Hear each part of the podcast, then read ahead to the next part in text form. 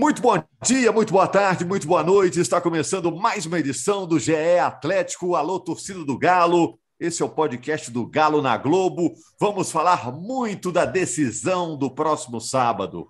Quatro e meia, tem Atlético e Cruzeiro, a grande final do Campeonato Mineiro 2022. O Atlético pela 16 vez seguida na final do Campeonato Mineiro. O Atlético já tem 46 estaduais. É o time que mais vezes ganhou o Campeonato Mineiro e agora enfrenta o seu arqui-rival num jogo com torcida dividida, o Mineirão naquela vibe muito legal e a Globo mostrando para Minas Gerais no sábado, quatro e meia da tarde. E é claro que o Sport TV também mostra cobertura no GE.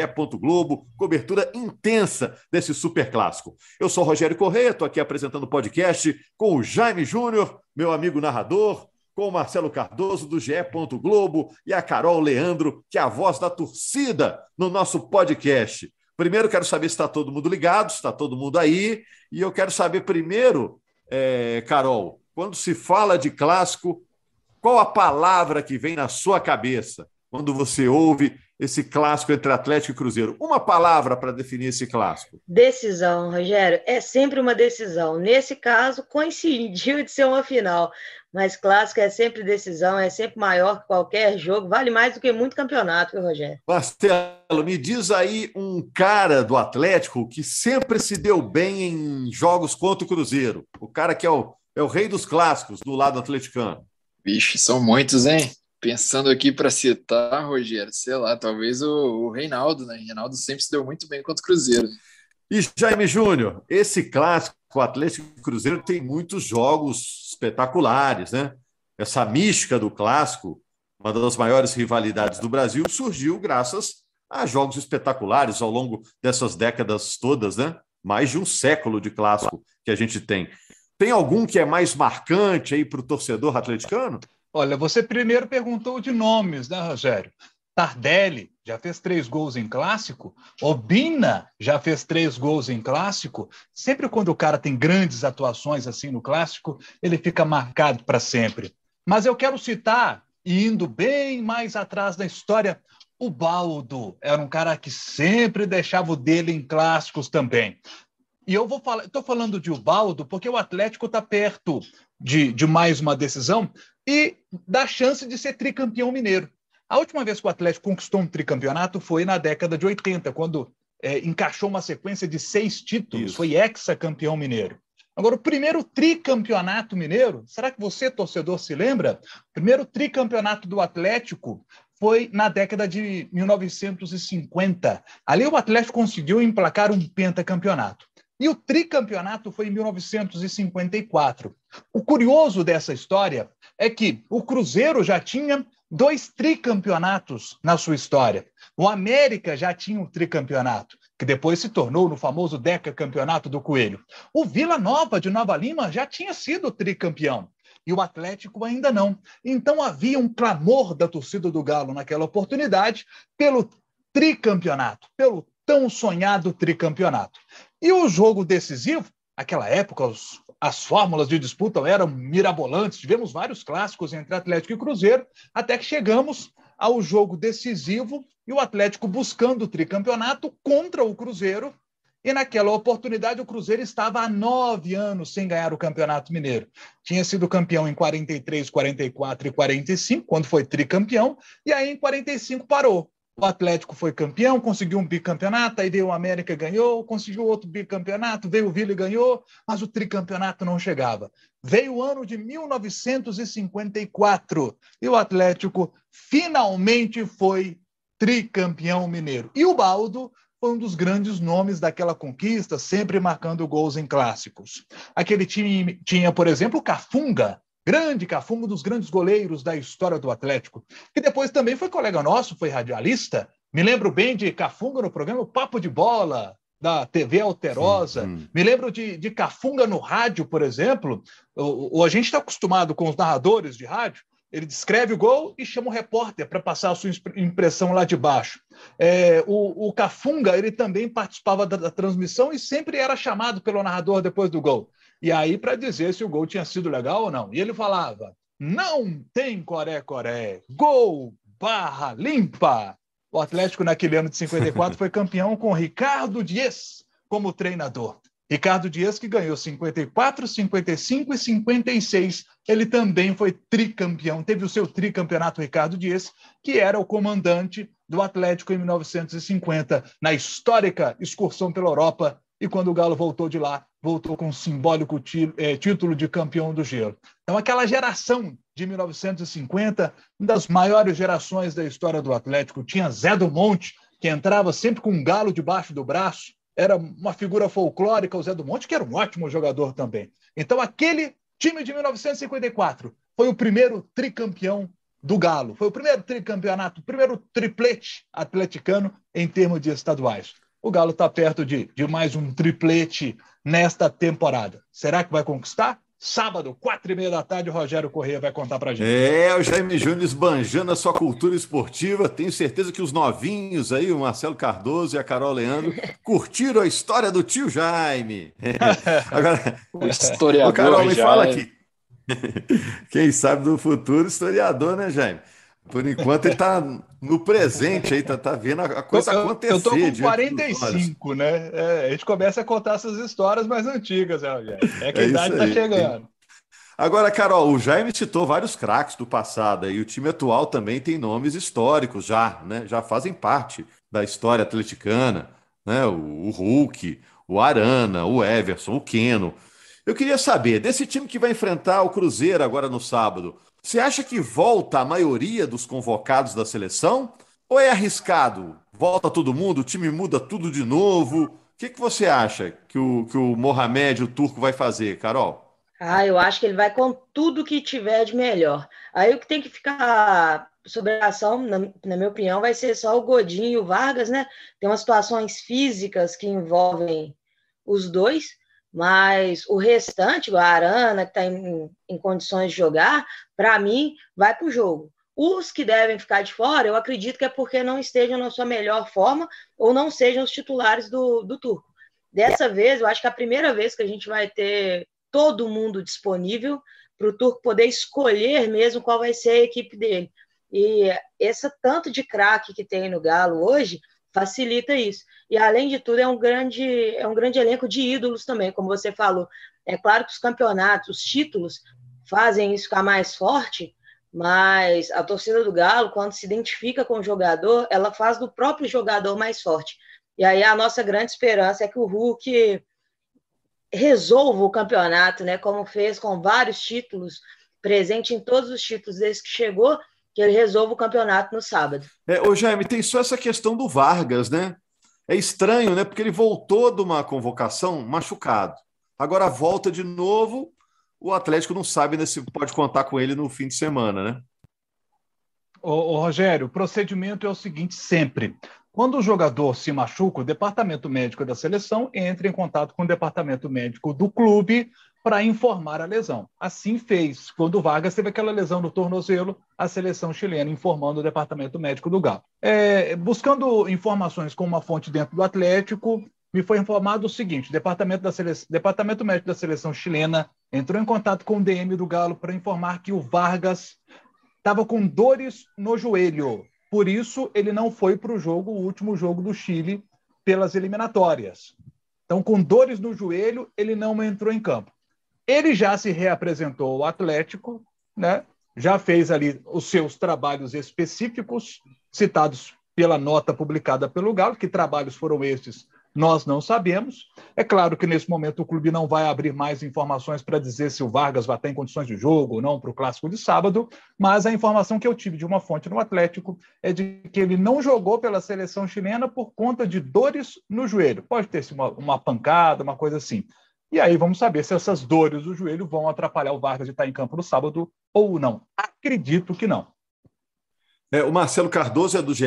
Globo, está sempre em busca dessas informações. Agora ficou difícil apurar informação nessa semana, né, é, Marcelo? Porque os clubes fecham os treinos. Com a pandemia, aí que fecharam mesmo, né? E ainda é semana de clássico. Difícil vazar alguma coisa. Mas o que, que você conseguiu descobrir dessa semana de preparação? É, bem isso que você falou, né, Rogério? Se já é difícil normalmente, a gente já não, já não vem tendo muito acesso. Semana de clássico ainda, é até a intenção do Atlético jogar essa uma fumaça em cima disso tudo, né? E aí vai muito em cima do que o Jaime falou também, a informação que a gente tem é sobre essas dores no, no joelho aí do Vargas. O Atlético, claro, não está dizendo que, que ele será desfalque, né? Até pelo contrário, a, a nota dá indícios de que ele não será problema. Mas, de qualquer forma, a visão que a gente tem é de que o Vargas não seria titular, né? Independente da escalação que o Turco, que o Turco fosse optar pelo jogo, acho que o Vargas ele ficaria como opção no banco de reservas ali. E até falando sobre a escalação, é interessante que o, que o Mohamed, que é ele que vai completar 52 anos de idade ali no, no dia do jogo, né, da final, até pediu de presente ali um título, que já pode ser o segundo título dele em pouco mais de dois meses no Atlético, ele vai ter a primeira chance de botar um, um Galo com força máxima, né, sem nenhum problema na temporada, porque ele começou o ano ali tendo um problema com o Keno e o Alan, né, que tiveram Covid-19, e aí depois teve a lesão do Zarate, que ficou um mês. Então, nos, nos dois principais jogos do Atlético na temporada até agora, né, que é o, a final da Supercopa contra o Flamengo e o próprio clássico contra o Cruzeiro ali na primeira fase, o, o Mohamed teve algum desfalque. Nesse jogo não, ele tem força máxima e aí fica a dúvida para ver qual que é o time que ele vai colocar em campo, né? Mas é isso que, que a gente ressaltou mesmo, é muito difícil tentar descobrir o que que passa na cabeça dele. Ele disse que já tem um time formado, mas a certeza mesmo só vai vir ali uma hora antes do jogo, três e meia da tarde no sábado, e a gente vai contar. Se você tiver que montar aquele campinho que a gente põe lá no Globo Esporte, põe no GE. Globo, como você escalaria o time? Você vai ter que, uma hora, você vai ter que montar aquele campinho, viu, Marcelo? Então, você, uma hora você vai ter que resolver. A gente já vem fazendo uns estudos ali, né? Um, um Atlético provável. Eu acho que não tem como, não tem muito como fugir de Everson no gol, Mariano ali na direita, né? Recuperando a vaga do Guga, já que está recuperado. Aí na zaga tem o Nathan Silva e a dúvida fica entre o Godinho e o Hever, né? Eu tô achando que talvez o, o, Mohamed vai optar por dar uma sequência para o Godinho ali, até porque ele foi bem pela seleção uruguaia. Aí na esquerda vem o Guilherme Arana, claro, meio de campo com Alan Jair. E aí é uma ideia nossa, né? Eu acho que ele monta o quadrado ali com o Zaratio e com o Nath Fernandes no ataque o Kenny Hulk. Tem uma ideia também do Ademir, né? Que vem fazendo bons jogos, mas eu acho que, que esse é o time principal ali que, que deve começar jogando. O, o Carol, aí eu vou perguntar do adversário do Atlético, do Cruzeiro quem o Atlético precisa anular no time do Cruzeiro? Que eu tenho certeza que você também está acompanhando o Cruzeiro, que é o arquirrival. Ah, tem que ficar de olho em tudo, né, Rogério? E para mim, a grande preocupação é o Vitor Leque, que é a velocidade, drible, é o cara que o quebra rock, né, linha, né, desconstrói. Ó, oh, desculpa. Vitor Leque ou Vitor Roque? O que, que eu falei? Vitor, Roque. Vitor é porque o Vitor Roque tem um leque de, de variações ali de isso jogo. Aí. Seria, por causa disso tem que estar tá de olho, né, Carol? É isso mesmo, mas é, é porque a velocidade dele que quebra a linha, que desmonta a marcação, que é o perigoso. Porque o Edu é artilheiro, mas a bola precisa chegar nele. E o, e o Vitor não, o Vitor vai desmontar a defesa e aí dificulta demais a, a atuação. Até porque velocidade não é o grande forte da nossa, da nossa defesa. A nossa defesa é um pouco mais um pouco mais lenta, é robusta, é firme, mas é um pouco mais lenta. Então, olhos totais nele para não deixar essa bola chegar, chegar no Edu e, e principalmente para o Galo conseguir ficar com a posse de bola e conseguir comandar as ações do jogo, né? Porque o Galo com a bola ele é muito mais forte. Você acha, Jaime, que o Vitor Roque é a principal preocupação que deve estar na cabeça hoje do Mohamed? O Vitor Roque vai jogar nas costas do Arana. O Vagninho, que eu imagino vai jogar do outro lado, vai ter um embate com o Mariano. São esses os jogadores que eu imagino que vão estar em campo. Né? Estou tentando pensar aqui o que, que os treinadores vão botar em campo, acho que esses serão titulares e acho que serão bons duelos, porque já no clássico do, do, do, da fase de classificação, o Vitor Roque jogou nas costas do Arana ali no primeiro tempo e, e o Atlético teve dificuldades por ali. Né? O, o, Arana participou menos do jogo do que a gente está acostumado a ver, porque o Vitor Roque estava lá nas costas dele. Então foi uma ousadia que o Cruzeiro mostrou e eu estou curioso para ver como é que o Vitor Roque vai se posicionar nesse clássico. Se da mesma maneira, ou se o Pesolano vem com uma outra situação de posicionamento ali para o Vitor Roque, mas eu acho que não vai mudar muita coisa, não. É, o, o Vitor Roque na, naquele setor ali, nas costas do Arana, dando trabalho, e aí o Mohamed, imagino, já está pensando no antídoto para essa situação, né? Quem é que pode cair por ali para poder ajudar o Arana, né? Ah, nessas descidas do Vitor Roque para o atleta com com a defesa mais protegida, né? E aí entra a questão de quem vai jogar pelo lado esquerdo. Porque pelo lado direito a gente imagina jogando Nathan Silva e Mariano. e os dois estão bem entrosados, são muito fortes. A defesa do Atlético é muito forte com Mariano e Nathan Silva. Eu gosto muito quando os dois estão juntos. Do outro lado tem o Arana, e ele estava acostumadíssimo a jogar com o Júnior Alonso. Né? E agora, vai jogar com Hever ou vai jogar com o Godin? É? Nós temos o Alonso, que é um jogador mais rápido do que Hever e Godin. Não estou dizendo que os dois são lentos, tá? Estou dizendo apenas que o Alonso é mais rápido. E o Alonso, depois que voltou da Copa, eh, voltou de ser vendido, né? Do empréstimo do Krasnodar, o Alonso ainda não reestreou. E nesse período aí, o Alonso jogou agora esse jogo das eliminatórias, que ele atuou por 59 minutos essa última partida. Primeiro jogo ele estava suspenso, o segundo jogo ele atuou por 59 minutos e na lateral esquerda. Então não acho que o Alonso vai jogar. É Hever ou Godin. Eu acho que o Atlético tem que ter uma atenção especial nesse setor para poder marcar esse menino Vitor Roque, que é muito bom. Vou pegar esse gancho mas da você atenção. não acha que o... Diga, diga, Carol. Então, eu fico pensando nisso, que talvez o, o Turco pode pensar, inclusive, de colocar o Alonso para ser essa surpresa no, nesse lado esquerdo, e por ser um cara que já tem esse entrosamento, tanto com o Nathan Silva quanto com o Arana. Eu não sei também como é que vai estar a situação física, né? A análise física do Alonso, mas talvez seja esse o antídoto que ele possa preparar, né? É, é pode ser um cara que funciona na sobra ali, né, do, do Arana, né? É, muita atenção também. Quem eu prefiro, né? Fala assim, quem que você escolhe, Jaime? Júnior Alonso, uma situação normal. Mas o fato do Alonso estar tá, tá, é, tá com a minutagem baixa aí nos últimos dois meses, né? Jogou essa partida aí pelo, pela seleção paraguaia. Eu acho que por esse aspecto ele vai acabar não sendo escolhido. Fica mesmo entre Godin e Hever. Diga, Marcelo. É, eu, não, é que eu concordo com o Jaime. Eu acho que, que o Alonso também, por mais que tenha toda a técnica, né? Que a gente conhece do ano passado, um cara que foi super importante. Acho que a questão física, e até por ele não ter estreado ainda, acho que o Mohamed não vai colocar ele de cara numa final. Pode ser uma surpresa. Mas aí uma, uma questão que eu chamo a atenção também, até para essa marcação, é a, é a, importância do posicionamento do Alan durante o jogo, né? que é um volante que normalmente ele ajuda muito ali na, nessa cobertura, e dependendo, pode ser uma, uma alternativa até para tentar parar o Vitor Roque aí se o, se o Mohamed deixar ele cair para a esquerda, né?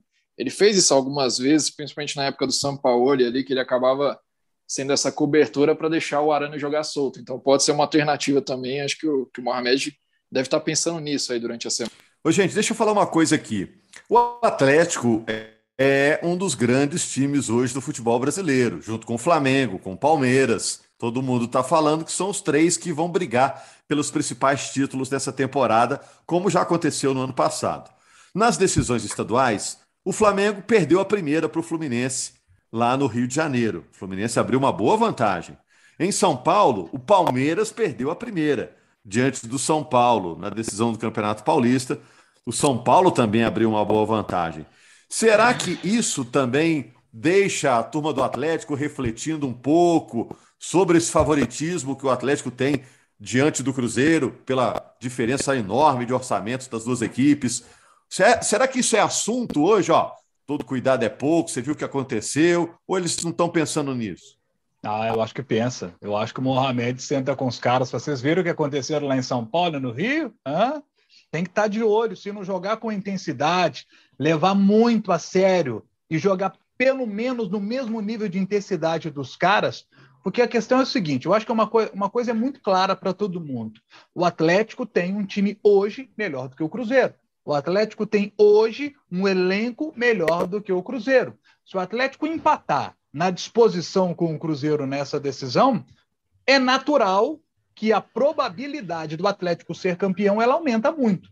Então, o Atlético tem que estar ligadíssimo e jogando pelo menos na mesma intensidade que o Cruzeiro vai, vai jogar para poder le levar esse caneco. Se baixar um pouco a intensidade, pode ser a chance de ser surpreendido aumenta muito. Agora, tem dessas, de, de ser jogo três, único, né? É, e tem isso também. E dessas três decisões, de qualquer forma, Marcelo, Carol, Jaime, é a que está mais desnivelada pelo valor né, do, dos elencos, de direitos de jogadores e tudo mais? Acho que pelo momento do Cruzeiro, sim. Né? É, é o único desses rivais que estão na Série B. O São Paulo tem um excelente time, o Fluminense também. Acho que se a gente for traçar um ranking ali, Fluminense e São Paulo talvez estariam no top 6, top 7 do Brasil atualmente. Cruzeiro não entra nessa lista por enquanto, né? Por mais que seja um time que esteja em evolução, acho que o Cruzeiro ainda está distante ali, se for pensar em termos de grandes clubes do Brasil, até, até pelo fato de estar na Série B também. E aí, só falando sobre essa questão da preocupação quanto ao desempenho de Palmeiras e Flamengo, isso foi inclusive assunto da coletiva dessa quinta-feira com o Nath Fernandes. E ele deu uma resposta assim, que é aquela resposta básica, né, mas que, que já diz muito sobre essa preocupação, né? Ele falou assim: ah, clássico, todo, todo favoritismo em clássico ele, ele tende a ser atenuado, né? Então, se, é exatamente isso que, que o Jaime comentou também. Se você não entra ligado, não adianta nada você ter um elenco superior que na hora a situação pode ser igualada na vontade, né? Então acho que isso é um, é um fator que vai, vai estar muito nas conversas do, do Mohamed aí durante a semana e na própria seleção no dia do jogo. E ele jogou é River mesmo. e Boca, né, gente? Ele jogou River e Boca, todo respeito ao nosso clássico. Atlético e Cruzeiro, até porque eu sou mineiro, sou apaixonado pela minha terra e valorizo sempre as minhas coisas. Atlético e Cruzeiro é um clássico gigantesco mas River e Boca é um clássico mundial. O, o, o Nacho jogou River e Boca. É um negócio fantástico, um espetáculo à par de River e Boca. Então, de, de clássico, o Nacho entende. A Carol ia dizendo aí também, Carol? Não, é que eu, eu queria, eu ia falar a respeito de ser jogo único, Rogério. Porque quando você tem dois jogos, às vezes você joga mal um jogo, mas você é tão melhor que você compensa no jogo seguinte. É o que pode acontecer com Palmeiras e Flamengo no fim de semana. No Clássico Mineiro, é decisão em jogo único. Então, qualquer deslize é fatal. Aconteceu, acabou. E uma coisa que eu acho que o Nath vai trazer para todo o grupo, porque eu também acho que é o cara que, que disputou o maior clássico do mundo, ele vai ter a experiência, é que clássico não se joga, clássico se vence. Então, independente da forma que, que tenha que ser, se estiver faltando na técnica, tem que igualar na vontade, tem que ter mais vontade do que o adversário, porque o, o objetivo final é simplesmente ganhar. Clássico você tem que ganhar e não importa. Então tem que suar mais, tem que correr mais com o adversário, tem que ganhar a dividida. Primeira dividida do jogo tem que ganhar. A última tem que ganhar. A bola aérea tem que ganhar. Não vai ganhar tudo, mas pelo menos tem que se esforçar muito para ganhar, porque aí sim o Galo fica muito na frente. Porque tecnicamente é muito melhor, mas tem que igualar na vontade. Se não igualar na vontade, não adianta. Carol, e para fechar, para ganhar, de 0 a 10, qual a chance do Atlético ser tricampeão mineiro, na sua opinião? Ah, eu vou de, de 8, porque ainda tem a vantagem, a vantagem não, né? Caso dê um empate, ainda tem os pênaltis. Eu confio demais em todo o elenco, mas no Everson, principalmente nos pênaltis. Então, eu acho que a chance do Galo ganhar é de oito. Otimista porque sou torcedor, viu, Rogério? é isso, gente. Vamos fechar aqui. Só lembrando, né, Marcelo, é, Jaime, Carol, amigos que estão acompanhando o podcast, que tem votação lá no GE. Globo, né, Jaime? Votação apertada. Quem é o craque do Campeonato Mineiro? Hulk do Atlético ou Edu do Cruzeiro? Disputa voto a voto, clique a clique, Jaime.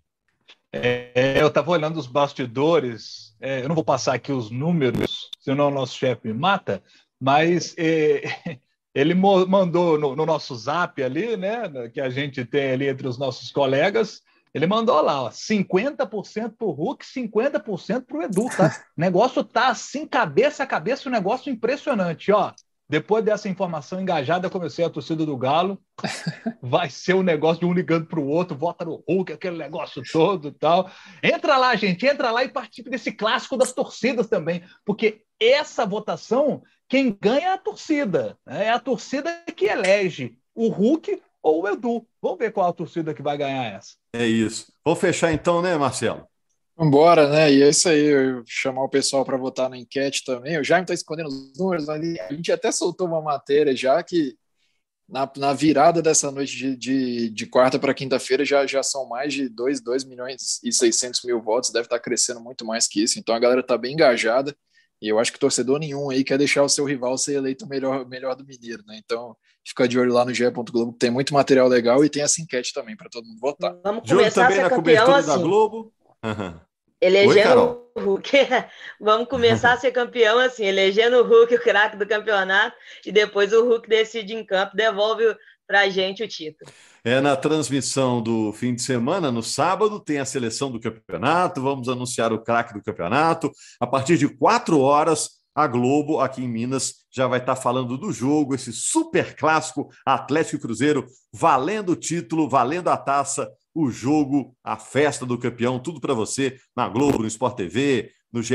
Globo, nos telejornais da Globo e muito mais. Valeu, Jaime, valeu, Carol, valeu, Marcelo, valeu você, torcedor atleticano. Na segunda-feira, temos uma edição nova aqui do podcast, já repercutindo o resultado da grande final. Grande abraço, ótimo fim de semana. Vamos torcer em paz, hein? Esporte é para fazer amigos. Grande abraço.